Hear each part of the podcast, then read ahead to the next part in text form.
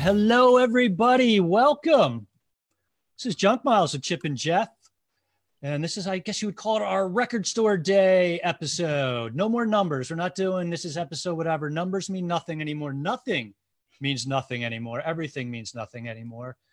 We're happy to have you here with us tonight. We're happy to have a very special guest.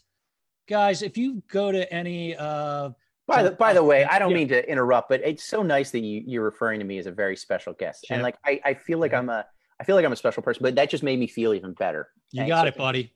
Thank You you. got it. We're taking care of each other during this Yep. time. Yeah. We have two special guests tonight. A- a- a Oh, there's a different oh, Chantry. oh, there's another oh There's I, another. I Right. see what you're saying. Right. Very special host, Chip Right. Chantry, joined us tonight. Okay.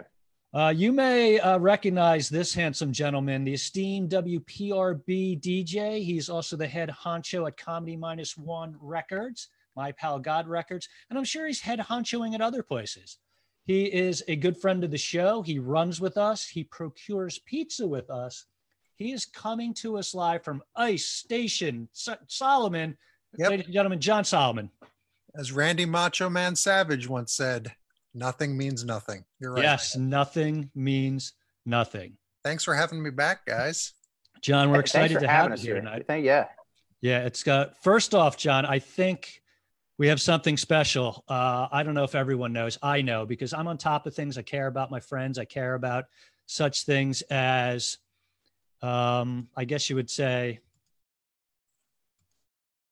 Oh, wait. Something. Oh, yeah, you know what I'm talking about, John. We- we, Ah. made you a cake. We Mhm. may not have gotten the uh, idea right or your spelling right, but um, we're gonna. It just Chip sent it out to you in the mail today. Now, Chip, Yes. did you do it FedEx like I asked you to, or did you do it? How did you send the cake? Well, I wanted to uh, support our post post offices, so it may it may take a few days to get there. Did you wrap it correctly, like I said?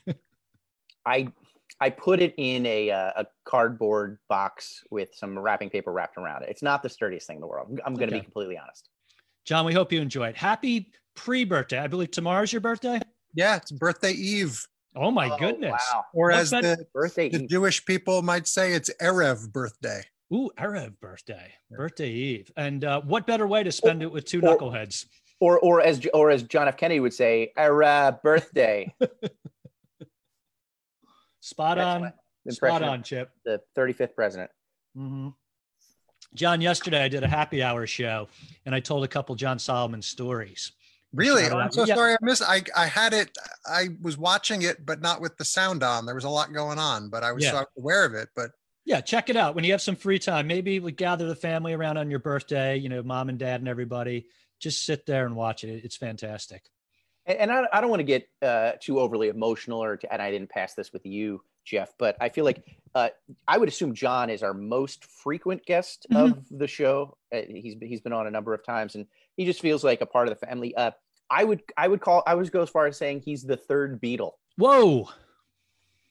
Yeah. That would make you and I Beatles. Well, let's Mm. we're more Rolling Stones, but he's the third Beatle of this. What's what's happening here?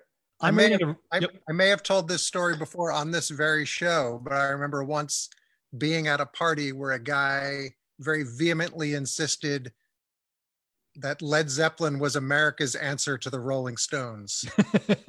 which I think is an amazing. Uh, that is an amazing uh, stance on his musical tastes and his Mhm. educational background. I got a question for you. Speaking of the Beatles, do you guys know where the name Ringo, his nickname, came from? I just read this. No idea. I was kind of amazed. When he first started drumming for like one of the bands before the Beatles, he was like in a kind of fancy lad band and he wore a lot of rings. And I'm not making a joke. And they called him like Rings Starkey. And then it went to like Ringo Starkey and then just to Ringo Star. Really? I, Yeah. did- I had no idea. Is Wow. that fascinating? Yes. Yeah. He, actually, there's one point where a couple people are calling him Ringworm Starkey. Is that right? That sounds. That didn't, that they Yeah. weren't his friends. They No. were other people that just weren't fans of his. But of course, you know, Ringo Starr, of course, was the fourth Beatle. So He certainly was the fourth Beatle. Guys, now, like I said, it's uh it's record store day in the sense that it's uh, this date is always been record store day, but they put it off. It's now going to believe Record Store Day is going to be June uh some June June twentieth, two thousand. If if we're lucky, June twentieth. Right, if we're lucky, and John, I'm feeling good about it. I, I stay positive. Um, I think we're gonna we're gonna do well there. John, what is your record store of choice? John Solomon wants to run out, add to his collection of seven thousand pieces of vinyl. Where do you go, John? Well, I'm, I, I got a wall full of budget CDs from the Princeton Record Exchange behind me, so that's probably my my budget CD place of choice. On Yep. Record Store Day, I've I've kind of diversified depending on where I am and what's going on. Because Record Store Day is is if it hasn't been on my birthday, it's usually right before or right after. So I got a little little money burning a hole in my pocket. Um, but uh, I actually like to go to the record exchange the morning after record store day because Ah. usually the one or two records I'm looking for aren't like the records that everybody else wants. And so I'll just walk in on Sunday morning, buy the record I want, and leave.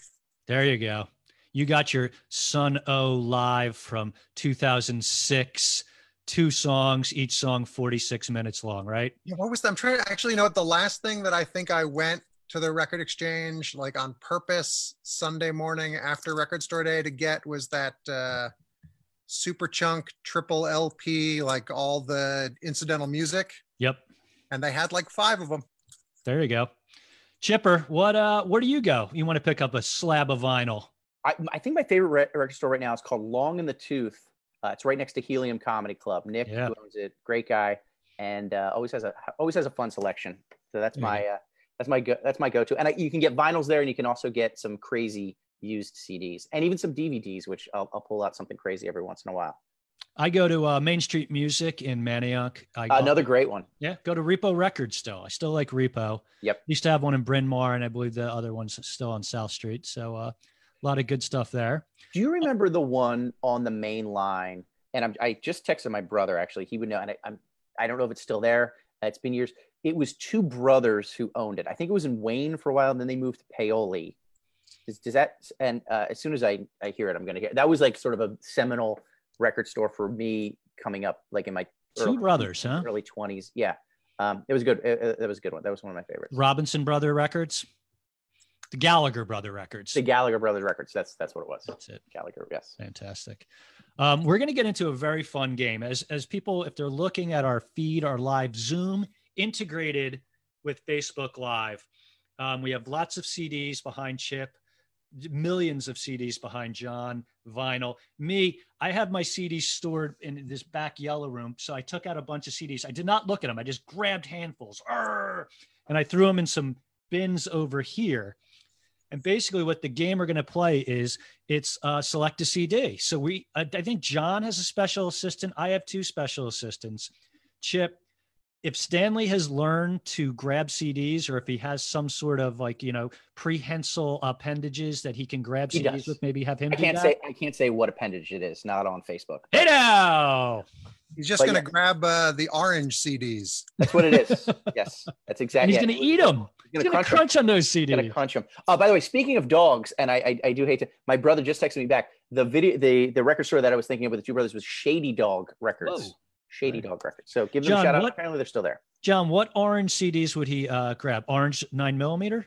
Oh, or uh, the Jon Spencer Blues Explosion record, Whoa, there you go. orange. There's some. How about Orange Rhyming Dictionary by Jets to Brazil? There you go. Mike Schwarzenbach's post Jawbreaker group. I'm trying to see if I have anything behind me that's a very orange colored spine. Well, Um, you- REM's Monster is orange. That- Orange. That, was a big one for me. That's not a scary cover. That's not a scary monster. Monster. No, it's just No. sort of a cat dog kind of. It's uh, ki- it's kind of a bullshit um, monster, if you ask me. Yeah, it's not. You know, Language. I pulled one that's kind of orange. This is a It's a new, new one. no, it's a collection of uh, British post punk from the late 70s and early 80s, but it was orange, so I grabbed it. There you go. Do you have an orange one? In the Messthetics series. There you go. uh, this one's sort of orange. The the the the spine is orange. Dig. It's, it's more white here. Dig. If you remember the song "Believe" by Dig, that was in the. I believe that was in the Buzz bin in uh, MTV. And now, heyday. Chip, it's in the cutout bin of your local Walmart. I, I think it is. And uh, oh, one more orange one here is at least. Yep. Okay. Uh, can somebody tell me without? Hopefully, I can see it. Uh, can somebody name the artist right now? Fear of Pop. Ooh, Fear of Pop. John, it sounds similar to the intro song to Don't your tell me about radio the fear show. of pop. Yeah. Uh, this is uh, this is uh, Mr. Ben Folds, his uh, one of his All right. solo albums. There you go. So basically, we're gonna uh, pick a CD. Hopefully, it'll be a good one. Hopefully, it won't be too embarrassing. It might be a little embarrassing. Who knows? We all have uh, different tastes. That's what makes the world a wonderful place. Mhm. So, John, I would like to, you to go first. If you had a, a lovely assistant, someone in your house who could just grab a CD, any CD. Spin that wheel. That didn't seem to work. Let me try that again. Okay. You want to come out of your fort? Uh oh. Grab- Grab a CD for me. Yeah, you can't see. There's a a room spanning fort to the side of me. So I'm- Nice. I'm, really tucked away in the corner here. Now, I heard that was a an assignment from her teacher, right? Yes, that is uh, this week's art project is to build a fort. Hi, Maggie. Want to say hi? Now, Maggie, if you would be so kind to help us pick out any CD from the thousands behind you, and then you can read the title and the band. And then John will tell us a little bit about the CD, how important it is to him, whether it's important or not, where he uh, got it, like what point in his life did he, uh, you know, Grab one at random. listen to it. Ooh, she's going high. Oh. High. No, you want to? Oh, all right. This oh, not- this this could be a viral video. Girl gets trapped under wall of CDs with her dad. Day four. Here Oh, we wow. go, John. Um, I remember that one. Yeah. So um, like the first, I used to do a local music podcast for Philadelphia City Paper, and uh, so like the top four or five rows of the CDs are all like Philadelphia and New Jersey stuff. So this is uh, Tuff Crew, DJ Too Tuff's Lost. Archives. So this is all uh, hip hop stuff from uh, Philadelphia area from I think the early 1990s. That's pretty good. Yeah, do you want to So it's grab? a, it's a it's various artists. Is that what you're saying? Uh, I think it's yeah, Tuff Crew with uh, folks like uh, MC Mechanism, Ice Tough- Dog. Tough I- John, yeah, Tough Randy. It'd be cool if they were a tough crew and all their names started with tough, Yeah. right? T U F F tough Jeff. Tough Kevin. Tough yeah. Randy, tough. grab something a little lower down. All right, we're gonna all right, Chip. Yes. Now you might do this on your own. You just reach behind without looking, and you grab something special from your Yes. CD case. Yeah. Here we go. Let's. I Uh, not looking. just- I hope it crashes Just down. comes crashing down, uh, and we're gonna go. Oh, I, I was literally gonna make fun, not make fun of this stuff, but this is the album that I was thinking of that we were talking about. Like, well, what if it's an obvious album? I got one of the most obvious ones here. It is Oh, you're. Dark Side of the Moon. I mean, classic. I've never heard of it. Can you describe it a little bit? Sure, they're basically uh, America's answer to the the Who.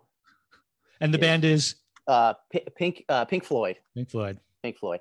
Um, great, great album. Uh, not my favorite Pink Floyd album. Favorite Pink Floyd album is probably Animals. hmm But this is a great one. I, I definitely got into this in college a lot. As I mean, who didn't? And uh, I didn't. I did. I, I Chip. I wasn't into uh, marijuana like you are. Oh, okay. Well, you know, it's I, I don't want to use the M word, but yes, that's what we're talking about here. Uh, a lot of this, and it was a lot of uh, evenings in my fraternity house, if I if I can be as cliche as possible. Yeah. Uh, w- uh, listening to this and watching uh, Wizard of Oz, singing. you really did that. Oz. You synced it Oh, up.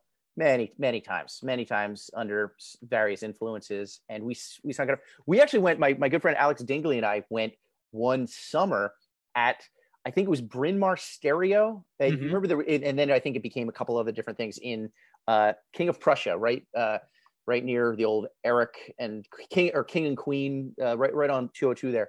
Um, one night they had Bryn Mawr Stereo tuned all of their TVs to the Wizard of Oz, and they put on Dark Side of the Moon and sunk it up so you could sit and watch all the dozens and dozens of TVs. And just a uh, bunch of was awesome. dirty college kids sitting in the middle there, all Exactly stoned out of their gourd. It's exactly what it was, and it was Love glorious. it. Yeah. What do you? So that's that's a good CD for young Chip, right? Brings back some It's good great. A lot of great, yeah, yeah. It's a lot of, uh, a lot of, lot of great tunes on Like- there. I mean, it's it's one of those ones you obviously just listen to. Again. I'm not familiar. I might check it out. Yeah. Check it out after the show. All right, I'll get my two assistants. Uh, Una Lyons, Juliet Lyons. Pick from one of the bins. Pick something good. Do not embarrass your dad. Make sure it's something that shows that I have a great taste in music, great range. What do we got, to? Uh, Oh, this isn't a bad one. Actually, it's a good one. This is, let's put it up to the camera. Can you guys see that? American Music Club. Right, Okay. Oh, American nice. American Music Club. Sure. Yeah, American Music Club. This is Mercury. Uh, this is uh, Mark Eitzel, I believe, right? Yep. They had they had like a string of four gr- great albums in a row, I believe. I get they're all like one name albums. Um, this has my favorite American uh, American Music Club song, "Keep Me Around." It's number seven. It is just a lovely piece of music, a little more uplifting and rocking than most of American Music Club's jams. Um, I put together a best of 90s list on Spotify, and this led off the whole list of like 50 something songs. So, you know, it's pretty good. That's a pretty good one. Yeah. So, I, uh, this is the 90s. It was a good time for me. I was, uh, I wanted to join a club. So I joined the American Music Club. It was uh, like five cents initially, and then they send you, the American Music Club will send you 13 of their CDs. Oh, I didn't realize that's how it works. That's, that's exactly what American Music Club is. Right. Okay. And then for the next 22 years of my life, they kept sending me a new CD and charging me $30. Sure. Sure. You remember where you, you remember you get where you got that one, Jeff?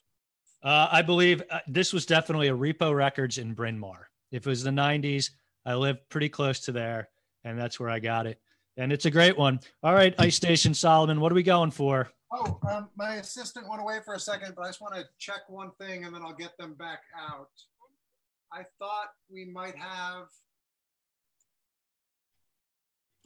I was going to pull out that same CD, but we do not have that American Music Club. John, CD. are yours alpha- alphabetical? Yeah. So, um, uh, let's see. As I said, the top like four or five shelves are local, uh, then alphabetical, and then compilations at the bottom with uh, Wow. a couple. Like I have all my, like there's this uh, series of Ethiopian music compilations that I have that I just those are all together in like numerical order, and I think that's basically how it's organized. Uh, Chip, point, are you- point of order. May I ask a Yeah, yeah. question? Am I yes, am the, the gentleman in the mustache. Yes. Uh, John Solomon, I was speaking of Ethiopian music. I want some suggestions from you if this is in the same genre. I was in Ardmore, Pennsylvania, about I'm going to call it five years ago. I saw one of those living room shows. Do you know how some of these singer songwriters do the living room shows with uh, one of my favorite, probably t- top five artists, Mike Doughty of Soul Coughing fame and uh, Okay. his illustrious uh, solo career. And somebody asked him, he did a little bit of a Q&A and they said, what are you listening to right now? You know, they wanted the bands. And he just said he he you could tell he wasn't in a great mood. And some of the people were a little annoying that were at that show. I didn't blame him at all. Uh, but he just looked at him and just said ethiopian jazz. And then went back into his in, into his songs. And but we had to look it up and i started listening to some ethiopian jazz just on youtube and it was amazing. Uh, if you have any recs i would certainly accept them So, um, like I was talking about these, like these, uh, these Éthiopiques compilations, uh, you really can't go wrong with them. And Okay. it's everything from music from the 60s up until relatively current recordings. Um, I don't know a lot about Ethiopian music except that I like every one of these collections in, in Mhm. some different fashion or another. And I think there are about 25 of them and and Okay. usually you can find them pretty cheap and slowly but surely I'm I'm I mean I I have I think I'm missing like three or four at this Okay. point, but it's just I have a little list on my phone. So anytime we're at a, a like a used CD store, I'll try and uh, plug one more gap in the collection. I remember a friend who works at a shop in Chicago was like, "I think we just got them all in. What are you missing?" And then I had like, you know, one through twenty-two in the mail. oh that's great and so you said there's like 25 of them Uh, let's see. So, so ba- but J- John, basically what you're saying is that they are the jock jams of Ethiopia. Yes. Okay. That's what I call Ethiopian Music Volume 29. Whoa. Hey now. Yeah. All right, Maggie, let's pull one out for dad. It's your turn to pick. As they say in Fast Times at Ridgemont High, get a good one. Wait, what is that from? Wait, Uh, Mr. Hand, when he was uh, taking Spicoli's pizza, That's right. And he called up Hamilton, Jennings, called him up to the front of the room. Yep. Get a good one. It won't come out. All right. Oh, Uh, please don't let, don't let, no, Meg, be careful. Oh my God. This is going to end poorly. That might go to the secret passage behind if you pull that out. right. It spins around and it goes to his lair. Right. Narnia. I don't. I don't. Do you guys ever do? Do you do a lot of dream analysis ever? I do I- dream uh, theater analysis. Because I, I I have a lot of recurring dreams that involve a secret room, like a Okay. house, like like you're saying, like all of a sudden it would turn out there's a room behind the CD shelves that I've never known about in the 15 years I've lived here. Like Can I guess what's behind it? More CDs. you might be Yeah, right. Yeah, that's probably what it would be. Here we Um, go, John. What do we got? Oh, this is a good one. This is an anthology of a band from Ohio called the Human Switchboard. Ooh, Uh, they were, um, yeah, this is also stuff between 1977 and 1984. The Human Switchboard album, Who's Landing in My Hangar, I always thought was a- an intriguing one at WPRB, but I, I they have a bunch of material that I'd never heard previously, and bar none, put it all on a CD in 2011. fantastic. Nice. Yeah, what's the, uh, with what's the, the the hit on here? Say no to Saturday's Girl is a good one. Refrigerator Door is a real sad song. Yeah, this is an excellent choice. Thanks, Maggie. Fantastic. I'll just put them all away when we're done. All right, Chip, reach behind your big mustached head. Hey, uh, Kim, Ooh, Kim? uh, would Stanley be able to come and pick a, a, a CD? Uh, he's been requested. Would Stanley be able to come and pick a CD for me? this would be great. This would uh, really tie into all the things we love music, pets, pets and music together. I think it's Uh, going to happen right Here here. comes Stanley. He's going to. oh choose. There he my is. God. Say Hi, hello, Stan. Stanley. Hi, Stanley. hello. Come see Stanley. Oh. He's with a little Wait, help on. from Can- executive can- can you- producer can, Kim you show, can you show uh, Una and Juliet uh, Stanley uh, right here? Say hello, Stanley. Hi, Stan. Look right here. Look right here.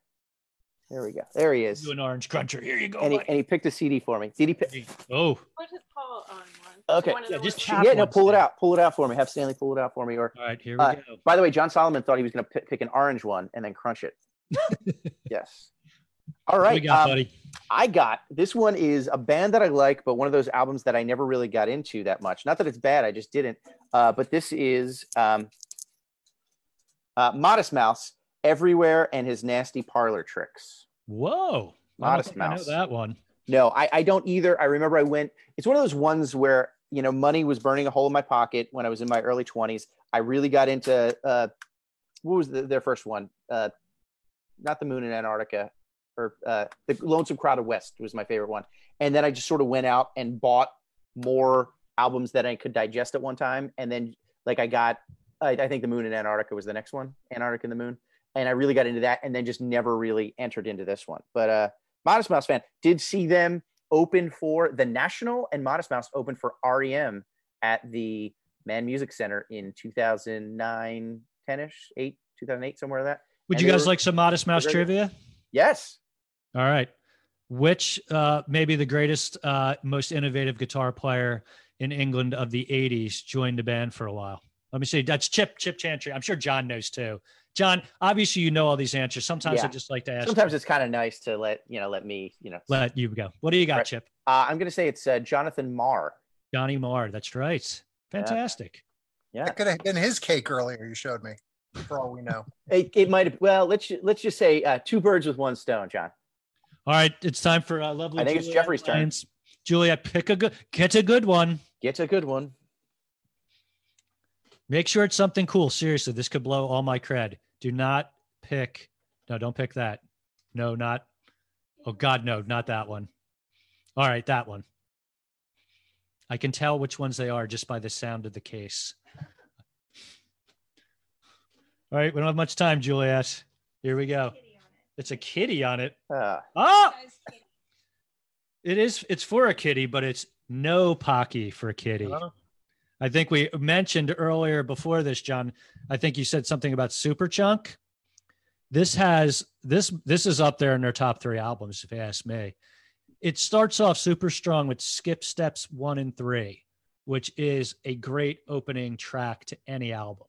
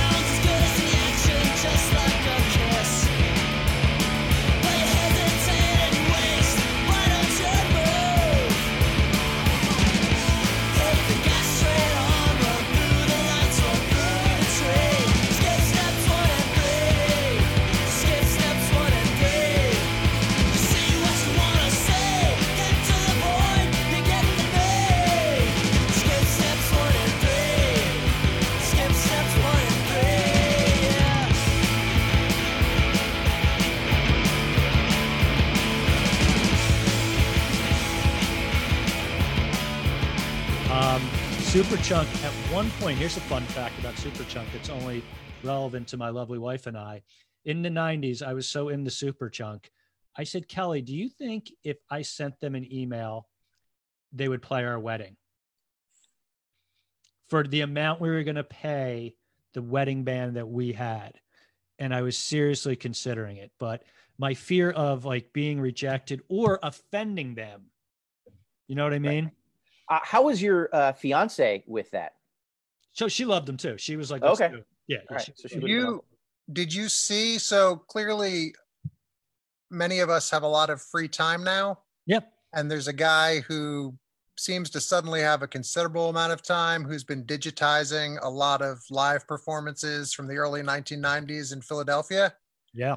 and the the Superchunk at the Khyber in like 1992 is Bonkers. an outstanding good time I'll have to check that out. I just watched the pavement at the Khyber in I Yeah, want to say same. 92. same guy he just put up like a fugazi one and a scrawl one in the last couple days it seems like every afternoon i'm i'm watching or listening to a new show while i'm while i'm doing my work Now, did he work at the Khyber? Was he a sound guy? Was he? i don't i don't think so i, I i've heard tangentially it's a former wkdu dj and Oh, i mean I, it seems like eight years ago he posted like individual songs from a bunch of sets and now it's like i'm just gonna turn all these you know high eight tapes into youtube videos or what have you.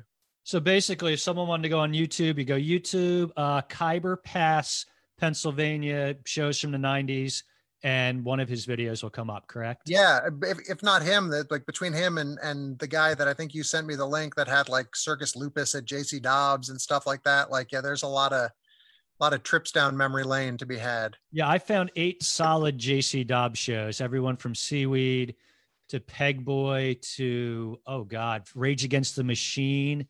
And then, that, you know, at, at um, Dobbs, they had that horrible column that you, speaking of, my brother actually just joined the, uh, the chat and my brother's band played the Khyber, the Khyber, but played Dobbs more than that. And I always remember DJ like trying to, he was the front man. Uh, the band was Dead Susan. I'm sure we all know them. Dead Susan from Philadelphia, Pennsylvania. Um, and I always remember him kind of like jockeying around the stage and trying not to get hidden. You'd always kind of put the one guy, the bass player behind that column, like the guy who wasn't very animated on stage or maybe the least good looking member of your band. You could Mhm. just put him right behind that column when you play, right? Yeah. Oh yeah. You just you, you hide the uh you, you put the best merchandise out front. Chip, when you had your comedy troupe, Yes. you and the five guys back in the 90s, I forget what you were called, but would you put one of the the least funny guy behind that column? No, they they definitely did do that because they would usually put me behind that column. So Oh. that can't be the metric that they used No, for you're that. I guess it was probably just luck of the draw. Yeah, of course, of course. All right, who's up now? We got John Solomon. We need another CD. John Solomon. can I grab a CD, please. You're up. Just give me a moment here. There's some important activity in the fort I have to pull her away from. Uh, my brother chimes in the pork sandwich, unreal at the Khyber. And he saw Tool at Dobbs in 92. Wow. That's pretty good. All right. Um, Mary Jones, skip steps one and three, got her husband into listening to WPRB. What do you think of that? Excellent. That's a great song to get into. Um, Dave, Dave Walk, yes, all three of us still have CDs. You know We're that that's very old men. that is an interesting point, Dave Walk, uh, good friend of mine. He, um, I, I should say, I, I don't, and I'm not justifying anything because I don't think there's anything wrong with that. I don't use my CDs very often. These are more uh, memorabilia from my lifetime. So I do, I, I do put my albums into a little, a little box that looks like this, and I listen to Yeah. them with my little earphones. Let's Uh, come but- clean. On our show last week, maybe one of the funniest moments, one of our guests asked you if you had a CD player, and your response was pretty priceless. What is, what is your, how would you listen to a CD at the Chantry House? Literally in my car or through my wife's uh, alarm clock. She has a CD alarm clock. Those are the only two places we could play a CD. You're quite an audiophile. I could picture you have a hard day. You come home after a show, it's two in the morning. You sit in your leather recliner. You you look, you you just grab one of those CDs off the shelf. You're like, ah yes, Mike Doughty. You sit and you pour yourself a little tequila, and then you pop open your clock radio. Yep. Put and just like the band intended it to be, you fire up some good music. That's right. What do we got, Maggie? Well, I was going to say, as someone with a radio background, I think the reason I've held on to all my CDs is is I think of things very often just by looking at the spines, Mhm. and so by having them visible, it'll it'll suddenly jog something and make me remember. Oh, I want to pull that and play that on Wednesday night. Right. Absolutely. oh, Jeff's got a helper. Yep. So uh, let's see. Here we have a record from South Bend, Indiana's the Rutabega. Oh yeah, they're on You a good brought- record label. They, You they brought are, but guys this up, is, this I is believe, on before they were on that former record label. Uh, this record is called These Naughty Lines, and I think when I met Josh from the Rutabega at this thing in Chicago, I met him out a few years ago. Um, he might have given me this CD, and this is they're a duo now, but this is when it was uh, I think just him, and it's quite nice. I feel like you played a Christmas song by him this past year that I really enjoyed. Yeah, they've that- done they've done songs for a bunch of different marathons. So many so that I think this past Christmas I played all of the songs they've done for the show in like one set. And, I- and I- it I think I was oh look at that. that. There's the Rutabega LP. Yeah, yeah. There we go. That's on a Comedy Minus One Records, Rutabega Yes. CD. Look at that. There we go. wow. Matching. Here- There we go. I have to go out and get that. Uh, Yes. now, if if one were to go out and get a Rutabega CD record download, which one might you suggest? I, I think the one Jeff held up, unreliable narrator, is quite good. The the one before that, brother, the lights don't work. People like real well. Those are those are probably your your picks to click right there. I think Okay. they're most representative of the band currently. Now, okay. Chip, I'm guessing the next CD you pull out will be something like a classic rock one. I just, I have a feeling. Let's see. Please Let's- let the whole thing come tumbling down. Oh, I could they could end. it- Local comic maimed by CD collection. Uh, not going to call it classic rock, but it does go towards that time period. Uh, this is a uh, this is a little one called. Uh, gee, I know we're we're all sort of having a staycation right now, Mhm. uh, but this one is called Vacation Whoa, that's nice. by the Go Go's. Vacation by doesn't? the Go Go's. That is a great that song. The video for Vacation hmm is one of the greatest videos from that era. Yeah, that's a it's a it's it's a great album. It was one of the um, of course, if we want to bring out Fast Times at Ridgemont High again, of course, that's I believe what how it starts out with. Uh, we got the beat. Yeah. on Fast Times. Um, and this was this was one that I had a uh, cousin and two cousins, a brother and sister, who were ten and twelve years older than I was. And when I was very young, was when the Go Go's were hitting their stride, and they were big Go Go's fans. So I would always listen. to Oh, them. look, Oh, look at this. got the LP right oh, there. God, I. The Go Go's I gotta- Vacation. Up, up, up, look. Triscuits. Triscuits. It's, it's not the Go it Go's, but we're It's on. like- it's my favorite snack to have when I'm on vacation. It's like a vacation for your mouth. I don't think uh, this is where I bought it, but apparently someone paid six dollars and seventy-seven cents for this copy of Vacation at a Kmart. Oh wow, very good. Do you know the movie Vacation? The whole soundtrack is that is that album. Yeah, it's just over and over looped again. It's again. amazing. Do you know that? Uh, Actually, can I can I tell you a little piece of uh, information about that? I'd love to. I'd love to hear it. Now, the song "Holiday Road" on the Vacation soundtrack uh, was recorded by whom? Lindsey Buckingham. It was Lindsey Buckingham. Uh, that was the song that my wife and I walked down the aisle to.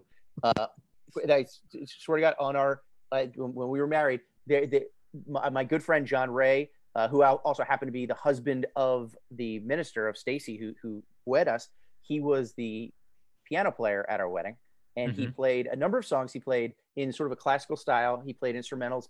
This is prelude to our wedding. He played uh, "Holiday Road." Right. played uh, Glad Bag, uh, Glad Rags and Handbags and Glad. Rags by which was the Office theme song. Yep. Uh, uh, Pure Imagination from Willy Wonka. Nice. Uh, God Only Knows by the Beach Boys and REM's Stand. Those were the songs that he played. And then as we were recessing out, he played a rousing version of Lindsey Buckingham's Holiday Road. Love it. John, what was your wedding song? Uh, I'm glad you asked. We were just talking about that earlier today. Uh, let's see. We walked down the aisle to "Slow Down" by the Feelies, Nice. um, and uh, we ran out of time for dancing because it was uh, we got married on Super Bowl Sunday and we had a Super Bowl party afterwards. So uh, I guess the other song that I associate closely with our wedding is doing some sort of jig to the Pittsburgh Steelers polka.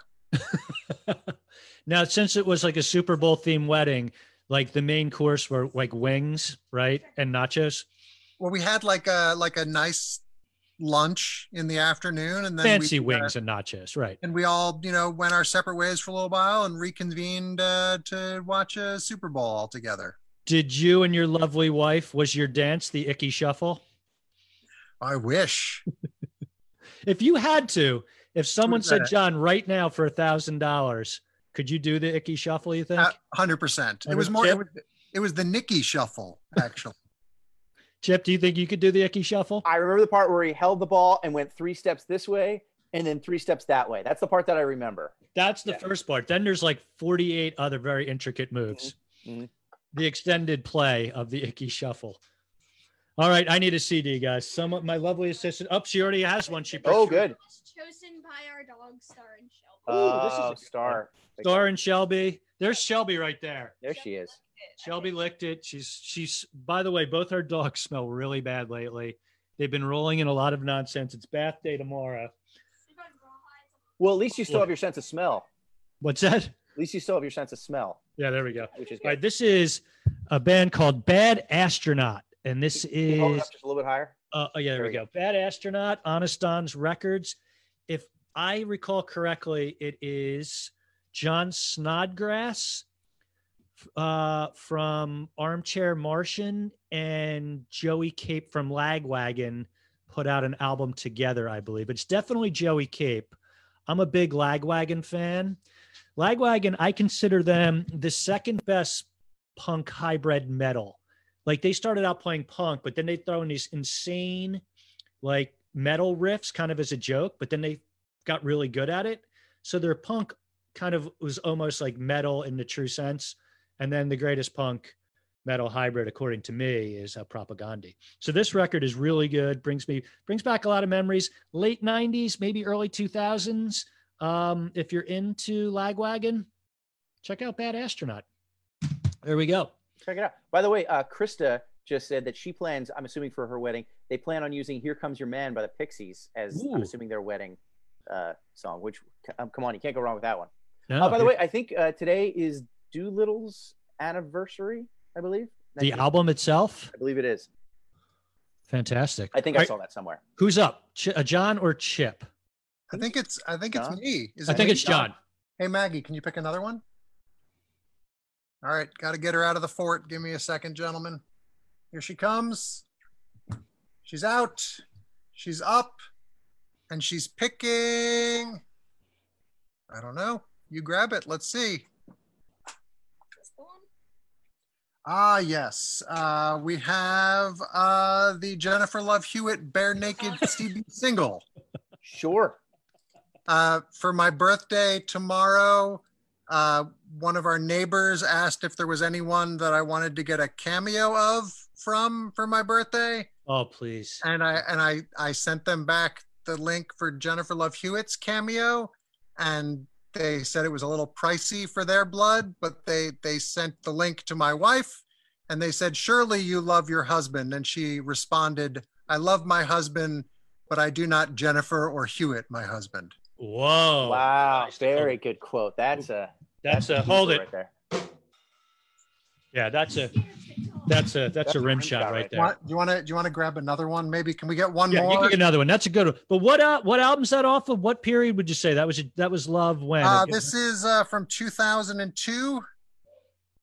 yeah. Uh, does it say what album this would be on? Oh, from the album Bare Naked on Jive Records, coming Yeah.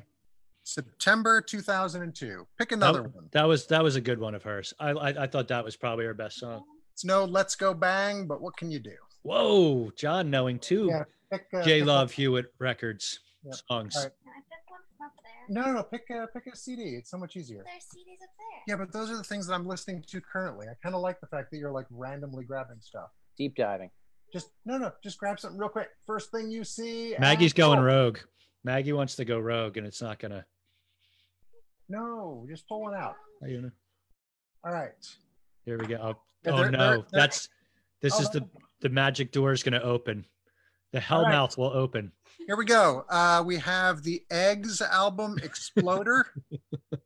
They were on Teen Beat in the the mid '90s. I think this was their first record, and there's actually a song on here called Evanston because they got super lost trying to find WNUR, which is the radio station I was at in college. And so they were just kind of getting loose, uh, warming up, and they wrote what would become that song. And, and since it's was uh, written in Evanston and is sort of about getting lost on the way to find Evanston, it was uh, ended up on this record, and I always thought that was super nice. The name of the band again is Egg. Eggs. Oh, eggs, Eggs, plural. Yeah. Egg would be a dumb name, but eggs is a pretty- Well, I I, ha- I have uh, the Egg uh, solo album. He went solo when it was just just him. And speaking of uh, Princeton Record Exchange budget CDs, this was a dollar ninety nine. Whoa, nice. Nice. That's a nice price. Nice. Chip, who's up? Me or you? I think you are. I think I am. Look at that. Look at that reach. Let's uh. Oh, please let it come down. Let it come all. All right. Here we go. local Comic. Oh, you got to be kidding me. This Is it your own CD? very close? very close. This is It's a Uh, comedy CD. Phil. It is not. It is Okay. not. It is Philadelphia owns Eazy Four. What? E A Z Y F O U R. The album is Come On Fantasy, uh, featuring uh, the drummer, uh, my little brother, Adam. Oh my Chantry God. Right there. So wow. Yeah, there's uh, Jason, Famed famed Bob, astronomer Adam Chantry Fam- played famed drums. astronomer Adam. Yeah, he had long hair and uh, one of those jackets right there, uh, and his Pumas. That was my brother's uh, my brother's album, which I should say my first time ever performing on stage was upstairs at Fergie's opening for Eazy. The Eazy- Four. The Eazy Four. Yes, yeah. Do you recommend? At, pretend Adam's not listening. Okay. Do you Right. recommend it? How, what do you think of the album? I do. I, I recommend the album. However, they they after they put out this album, they wrote a whole bunch of new songs, and some of their live CDs that are floating around out there are amazing. But then they never recorded that new stuff before they broke up. So uh, I like that stuff even more. But this is still uh, quite a listen. There Hey, we go. Yes.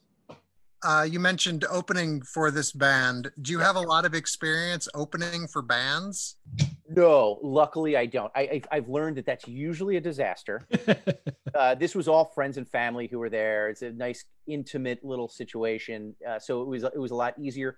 But uh, there have been stories of I'm, I'm I'm sure I did it one or two other times. But what they usually want you to do is they want you to go up between the bands, Okay. and nobody nobody wants that. Nobody wants to pay attention because you want to watch the opening band, and then you want to go get a drink, talk to your friends, do whatever, not pay attention to anything on stage, and then do that. But uh, so I've learned to say no. As much as I love music, and much as I would love that interaction, uh, I I don't enjoy. Oh, although I will say, one time uh, there is a local band, and why am I? You probably know them. Uh, Brad uh, Bradford. Um, what are they called right now? They're La Bradford La Bradford. Uh, then uh, that's his on probably on one of John's record labels. myself and Doogie Horner opened for them at um, Johnny Brenda's one time, and it was uh, uh, Oldermost. Are you familiar with the, Oh yeah. the local local Philly band Oldermost, who are great? I love those guys. And uh, they, I opened for them once, and that was a lot of fun because they kind of booked it as a comedy music show, and the crowd was amazing. But other than that, I, I wouldn't recommend it. John, would you consider opening up, doing some of your uh your comedy before one of your bands? I, I mean, I, I, I wouldn't say no to like maybe doing a prolonged introduction of a Mhm. band, but uh, You're known as a filthy comic, though, too. yeah, I work super blue. Very blue, very blue. John Solomon, yeah, yeah. All right. John Solomon. I mean, I've I've seen like I've gone to some of those Yo La Tengo Hanukkah shows, and they've had uh, comedians get up in between.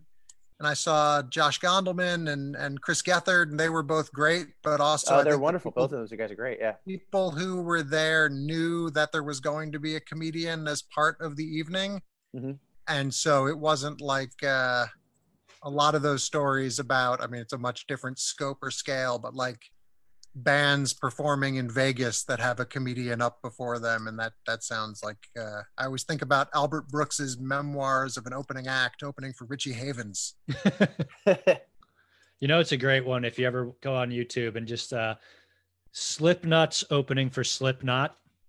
The i watched that recently Yeah, it's great. Conan O'Brien's three uh, comedy writers performing, you know, as the Slipnutz, and Chip, I don't know if you know, but basically all they do, they run on stage, someone throws out peanuts and they slide all over. Yes. Oh, it's great. Yeah, and they become so popular that they open for Slipknot, and you, boy, did the fans hate them.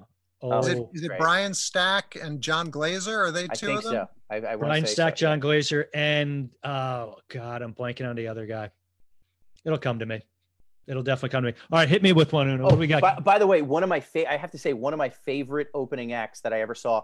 I saw Faith No More, at, and I'm not a I don't dislike Faith No More. I'm not a huge fan. I just went with some friends. I saw Faith No More at the Mann Music Center. I want to say about ten years ago, and a gentleman by the name of Neil Hamburger opened for Faith No More, and they hated him. and Neil Hamburger is one of my favorite people Yeah. on the world. If you if you've never seen him, one of my favorite comics. And he, I wasn't expecting him to be there. He just just a gentleman in a tuxedo walked out on stage, and it was incredible. Well, this is this is again. I have exquisite taste, and I guess the only CDs I have are exquisite taste ones. Here we go. Replacements. This is a. Uh, I believe there's a compilation, maybe all for nothing. Um, yeah, this is like one side one, all for nothing. Side two, nothing for all. And basically, looking at it, it's like just all their greatest songs. So it's like a greatest hits. So You know, really doesn't. Uh, Una, can you grab me another one? I think- Speaking of speaking of Jennifer Love Hewitt and Yeah, the get- Jennifer Love Hewitt vehicle can't hardly wait. Yes. The version of Can't Hardly Wait on that CD is the no sack or the no horn version. Ooh. And no, it's great. I think I like it. I think I like it more than the original.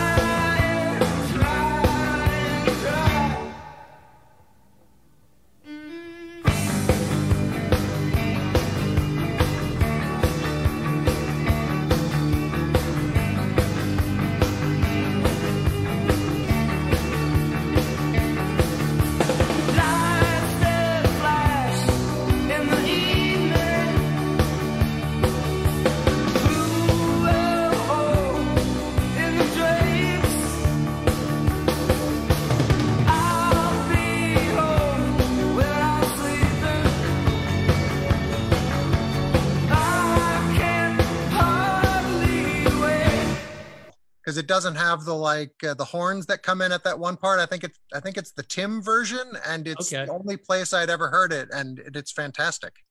No horns. They made them one of the shorter one. They're like, you know, as short as possible, get right to the hook. No horns. Yeah, I think I'm it's a a guitar instead of a horn. Yeah.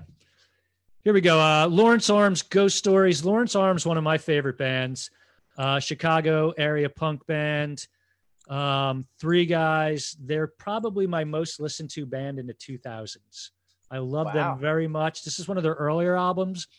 I'd say if you start out with uh, Lawrence Arms, go to Apathy and Exhaustion, and then go everything up from there. Every album after that is fantastic.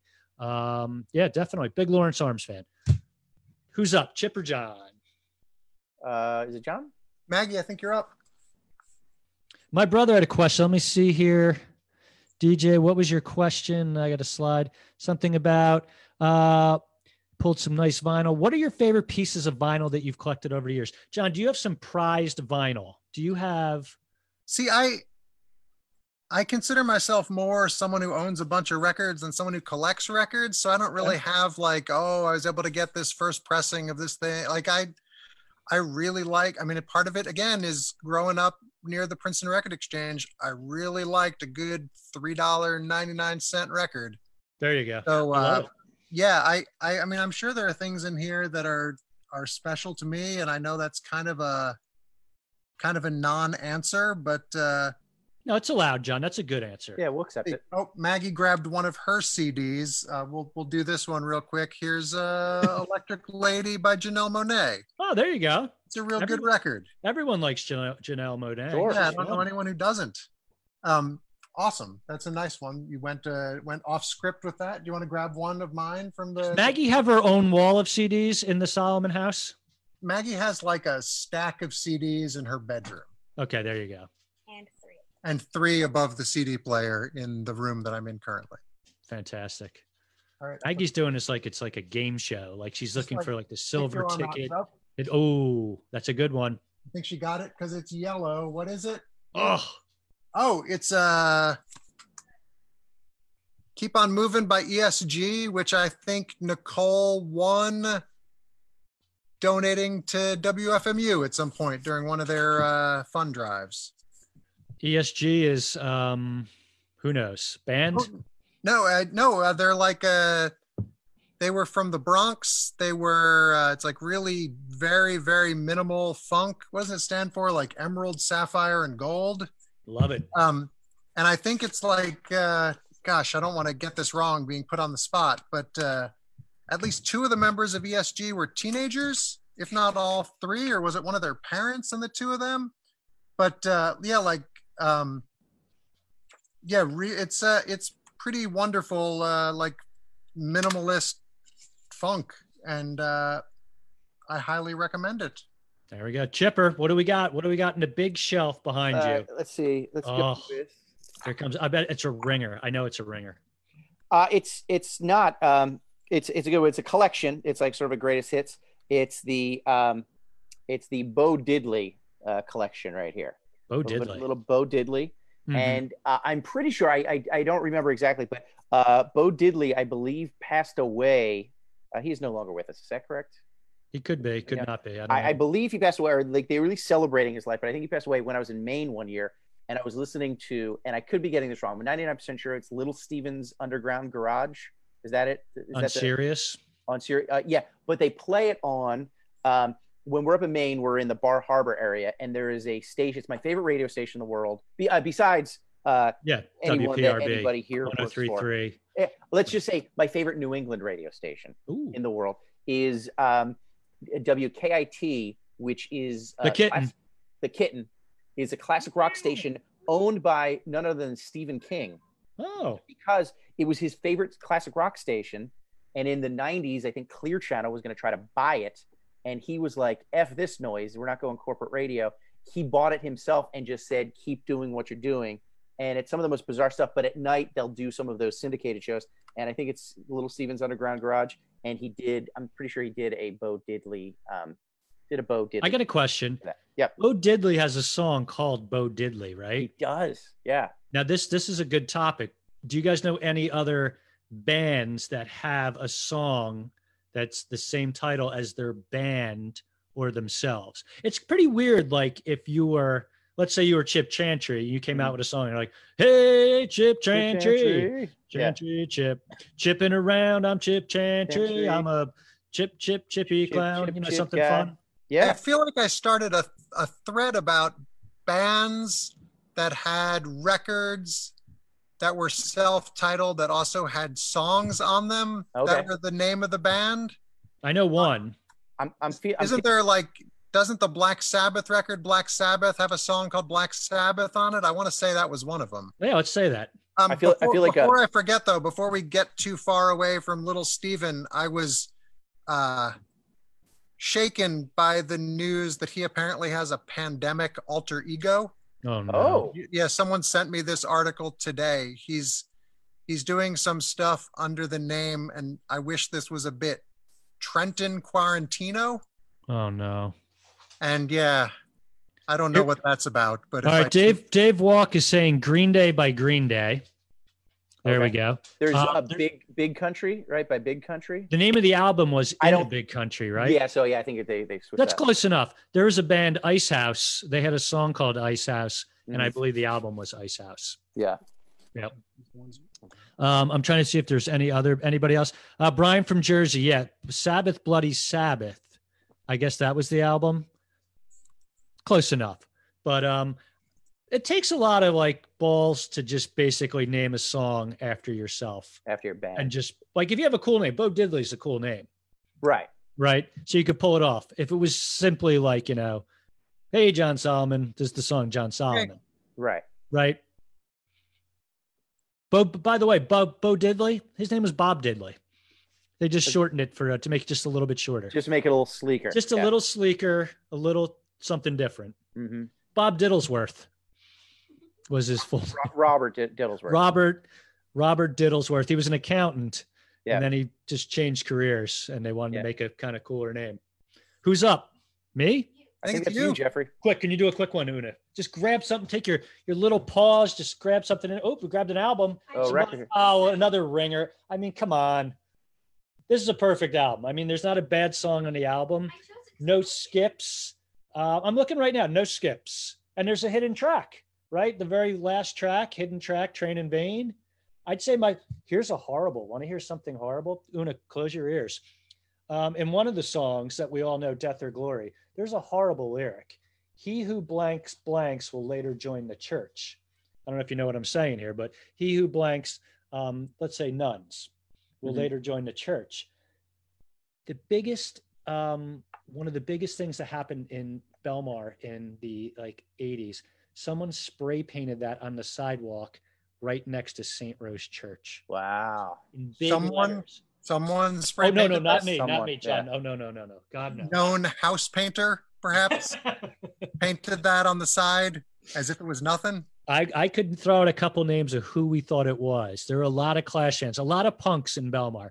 There was a a conduit between Belmar and New York City due to uh, a couple of punks in the area who had bands that they go back and forth. It wasn't one of those. I, I'm not going to say. You guys text me later. I, I could tell you who I think it was, but it took a long time for them to like. It's hard to get certain paint off a slate sidewalk, and that's a naughty lyric Yeah. again i'm not I, I was not in favor of it i didn't laugh i didn't snicker i was aghast I can see right now. You're there was a lot of clor- pearls to be clutched that day. Would you say that's the the best clash album? John do you have a better clash album than london calling? I think the first thing that came to mind is I think one of the first Clash records I bought was the Bad Clash record. yes. What's the what's the last the one? last clash yeah where it wasn't um mick jones had left. It was uh basically joe strummer. I think paul simonon was still in the band but then it was like three hired guns So yeah, I think I got the first Clash record and then the last Clash record.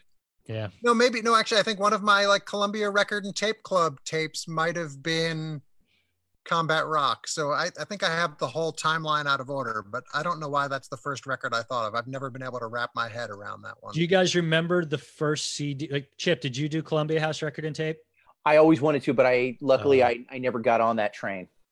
I remember my, my musical taste changed shortly after I joined that. So I went from signing up and like getting an Eddie Rabbitt cassette as one of my 10 for a penny or Crystal Gayle or what have you. And then I just could not find anything I wanted. And I think eventually, like, however, John, did many- you did you stop loving rainy nights? Is that what you're saying? you know, Jeff, I, I love a rainy night. Oh, okay. But, wanted to make uh, sure. I remember that I think my parents had to pay them like $40 or something to make it stop like two years later. Who's up, Chip? I think John is. John? Maggie, it's us again. Can you pick something that doesn't start with the letter E? Since we've gone to the letter E twice We've, now. we've done eggs That's your and go-to. S's. Eggs, ESG, Human Switchboard, and Tuff Crew so far. While she's picking, I got to mention when this show's over, No, Chip, one of- no, we I, don't, have, I don't know um, anything about that. Yes, No, put that back. I don't, that's one of your everybody podcasts. check out, go to Helium not that. Comedy Online and one of our favorite comedians, Todd Glass. Helium Presents. HealingPresents.com. HeliumPresents.com. Philadelphia's own Todd Glass, 830 show, only $10, Mhm. which is a bargain. And What, what am I touching? as we all know, Todd Glass, one of the funniest guys out there. Uh, you never know what he's going to say, never know what he's going to do. You really don't. Fantastic. So once this is over, we're going to wrap it up probably a little after eight. You Okay. guys go and check out uh, Todd Glass. John, what do we got? I don't know. What's it going to be? Bless you, sweetie. We need something. Time's running out. The show's almost Uh, over. grab a, um, a CD next because all my albums are good. Oh, Right. it looks like another E. I bet this is another E. Um, nope. It's a it's an H. Uh, the Hypnotics. Ooh, nice. They were on. Uh, they were like a pretty fuzzed out band who I think they had a, a live record on Sub Pop that I really liked. Um, they were very like Stooges, Blue Cheer kind of, and this appears to be a CD single that I remember nothing about. Absolutely nothing. If you had to pick between that and uh, JLH, which one would you go? Uh, to listen to right now, Right I would now. prob- I'd probably put on the Hypnotics just because I'm curious to figure out what it sounded like. But uh, you know, yeah. there's nothing. Look, this is a three song EP. The Jennifer Love Hewitt CD single just has a, like a radio edit and another ed- another Sure. song on it. Sure. We could, Dance I could- I- while you're enjoying Todd Glass, I could listen to both of those probably. You really could. You really could. Uh, to, to answer my brother, uh, piece of vinyl I like. This is the actual vinyl I had as a kid of uh, one of my favorite albums. I have a little frame. This is Pete Townshend, Empty Glass. Just throw it out there. Perfect album, by the way. Um, so there you go, DJ. This might have been your album. Now it's mine. So too bad. Does- does that include- upwards of eleven dollars? Right Does that now. include the uh, classic? Uh, I'm going to say the wrong name, but uh, "Let My Love Open the Door." That's it. Is that it? It's That's one of my favorite songs. that I'm is a classic back. pop. That is a pop, just a perfect pop song right there. I thinking back, I was considering that as my wedding song, um, Mm-hmm. but we went with "You Are the Everything" by REM, which is Oh, that's a good one. That's a good one. But "Let My Love Open the Door" that'd be a pretty good wedding song, especially at the wedding reception, if there was a door, Mhm. right? Right. Kind of planned and, it out. And then you hire Pete Townshend to actually literally open the door. How about just a very cut rate Pete Townshend impersonator? Yeah, that's that's same. Think about a foot shorter, Six of one, half a dozen the other. right? Just Mhm. have him kind of play, and let's He's, say he's you got he's got a blown rotator cuff from Right. uh, from yeah. just windmill. Like you can only get halfway around. It's like, whoop, mm. right, right. and then you go to open the door, and then he chimes in and goes, "No, let my love open the door." Like, Yeah. Right. I I might I might go more of a Beach Boys theme, play that song, but then get the lead singer and uh, let Mike Love open the door. Oh my god. Yeah, that's how I, I would was do it. just telling Nicole about one of my favorite things I ever heard at a wedding was uh, father of the bride gets up to the microphone and says, I don't know why I always do this in a voice. I promised my daughter I'd never sing at her wedding. This one's by Leonard Cohen. And then just broke out into song. Oh my god. Uh, how what how was the quality of it? Not great, That's what I wanted to hear. I'd be disappointed otherwise. but I've never forgotten it. Nope. No, no, Wasn't no. my wedding. Yeah. There we you actually we actually made a point of not having a microphone i think You- one kilometer of the venue It's a great idea. safe. It's a good at, way at, to do it. at my wedding, uh, I told our band, I said, listen, my brother is a very good singer. He's been in bands, you know, he's a trained singer. If he at any point wants to get up on stage, please let him. Um, he's going to sing, he'll do great. And I said, also, I have another friend um, who's here, Pat Roddy. He's also a singer if he wants to get up. So he knew that people were allowed to get up. For some reason, like my idiot friends got wind of that. I remember I like walked out to check out something like, hey, what's going on outside? I come back in. My one friend is drunk as all get out, Joe Gill, and he's trying to sing Message in a Bottle with like the band doing a very half hearted version. That's They're looking our- around yeah. like, is this his brother? He can't sing. And then, like, you know, people jumping up to sing backing vocals. So, uh, you know, beware. That's- no Leonard. Cohen, no uh, Sting, no Message in a Bottle, No, right? not at all. Um, who's up? We we each do one more. How about right. Chips up? I think uh, I'm up. yep. Uh, here we go. Let's go with.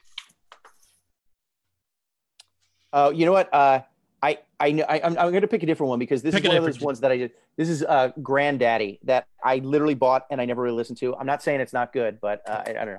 Has so I don't- I don't have anything good. But I'll try. I'll try this one. here. Jason Lytle, I believe. Littell Okay. Little. Yeah. Grandaddy.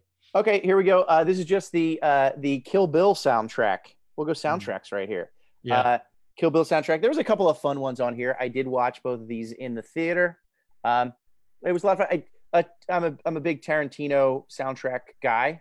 Hold I it. Are you a fan of. Quentin Tarantino or Trent, uh, Trenton Quarantino, actually. Trenton Quarantino? Yeah, more of a Trenton Quarantino uh, guy right there. Uh, the um, Bang Bang was a lot of fun. The Nancy Sinatra Bang Bang, I thought was I thought it was very good. And this was the one Isn't there a band called the five the five six seven eights? They had that. That was a fun. That was a fun little. Oh, they're great. Yeah, yeah. They I were. They, spent uh, I've spent a lot of this time in self quarantine finally watching movies I'd never seen, and I, I watched Jackie Brown for the first time Oh, like that's a great one. two days into this whole thing, and I enjoyed it. But it's a, I mean, it, what it was, it came out what twenty years ago, and it feels like it came out a thousand years ago. Like Yeah. it's it's it is not as timeless as I thought it might be. Like it's it's strangely dated in certain regards. There you go. John, I think you have one more. Oh, am I all right? Maggie, Yep. you want to grab our last CD of the evening? Here's this one 'cause I have no Thanks again for having me on, guys. This oh, a thanks for having fun. us. Cool. Thanks for coming on for us. All right, grab uh, grab something from this shelf down here. Let's go. This is a good one. Okay. Oh, Grab Yeah. something by Comedy Minus One Records. Oh, this is. Oh, John, question, question. Krista Bloggett, what was the Leonard Cohen song? I have no idea. Mm, That's an sorry. excellent. That's an excellent question, and I bet there are people who were also at that wedding I could ask. Right. But I, I mean, I, what's a Leonard Cohen song you would sing to your daughter at their wedding? I hope I not. guess I'll Alle- I hope not. Hallelujah. Yeah, not not Hallelujah. I mean, No. else. No, I, I'm I'm pretty sure it wasn't that. That's good. A little creepy. Yeah, I think I, I had to bite my lip pretty uh, pretty raw while that was happening. Uh, so the last CD that Maggie has chosen tonight is a band called UI, UI. Uh, they were an instrumental trio. Actually, the guy Wilbo, the guy who does the radio show before mine, was in UI, as was Sasha Frere-Jones, the music Oh critic. wow. Yeah. And uh, I remember the drummer's name was Clem. Is that right? Clem? I'm looking. Clem Burke. No, it was the it was the other Clem. Clem And, uh, I I saw them once at Antioch College in Yellow Springs, Ohio, in the late 1990s, and I've never been to a college that felt like it was going out of business. Because they the it was so like the students were allowed to do whatever they wanted in the student center. So like windows were smashed and everything was spray painted. And I, I opened a door to one room and there was just a bathtub full of broken glass and reel-to-reel tape.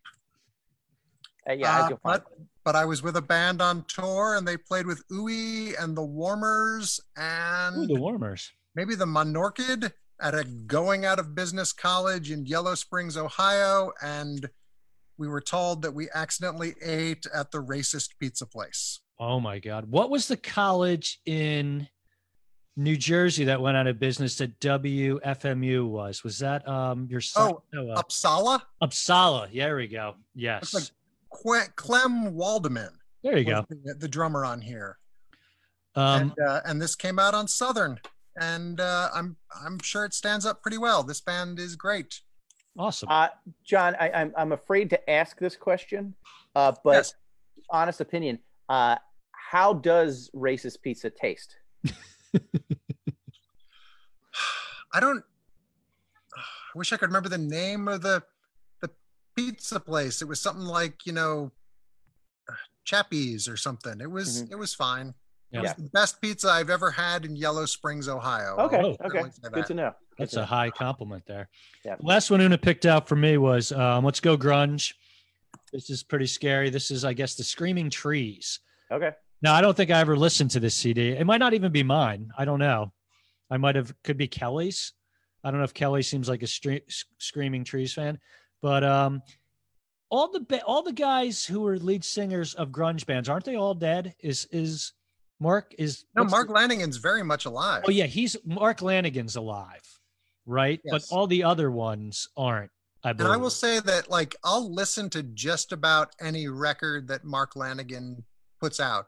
yeah, Like I think I think he has just one of those great, voice. voices that like he and uh shoot, what's her name? Isobel Campbell did a couple records together and his voice is so weathered and, and Yep. her voice is so not weathered that it's kind of like a Lee Hazlewood, Nancy Sinatra thing going on. Yeah, I, I Nice.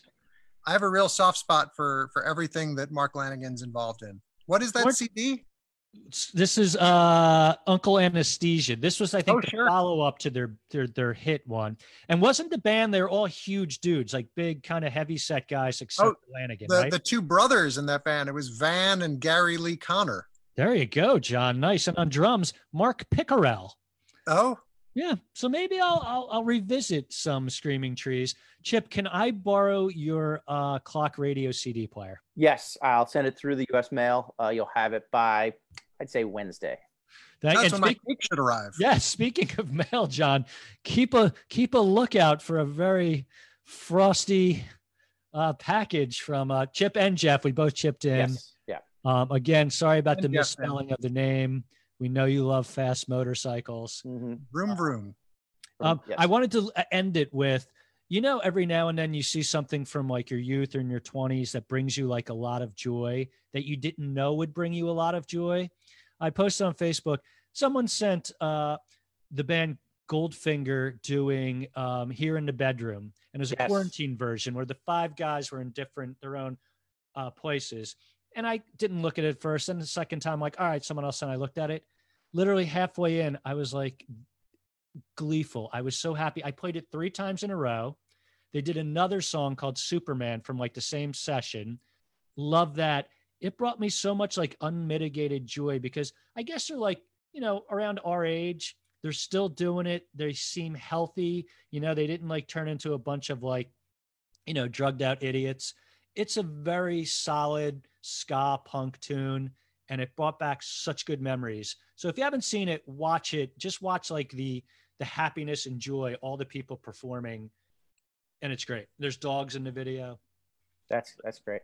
Yeah. Uh, similarly, if I if I can uh, uh, add something, uh, I watched a 45 minute uh, Zoom video of the Gallagher brothers from Oasis uh, screaming and cursing at each other.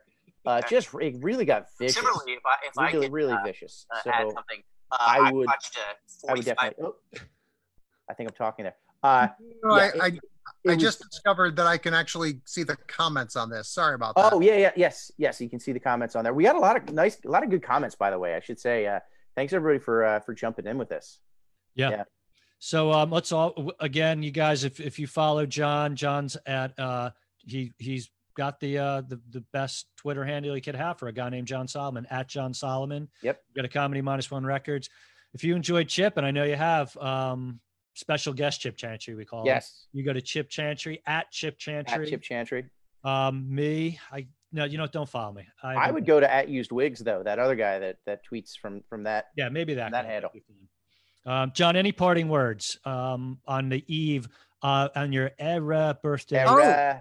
Era- Yeah, I do. Uh, if you're watching this live, it's what Saturday night. Uh, tomorrow morning at 11 a.m., I will be taking out my recycling live on Instagram, Yep. I'll be there. I'll be there. and uh, it's a special birthday edition. All new recycling, all new costumes, and uh, thanks to a listener suggestion, there will be a question and answer period at the conclusion of my taking out the recycling. I'm very excited about that. The birthday edition.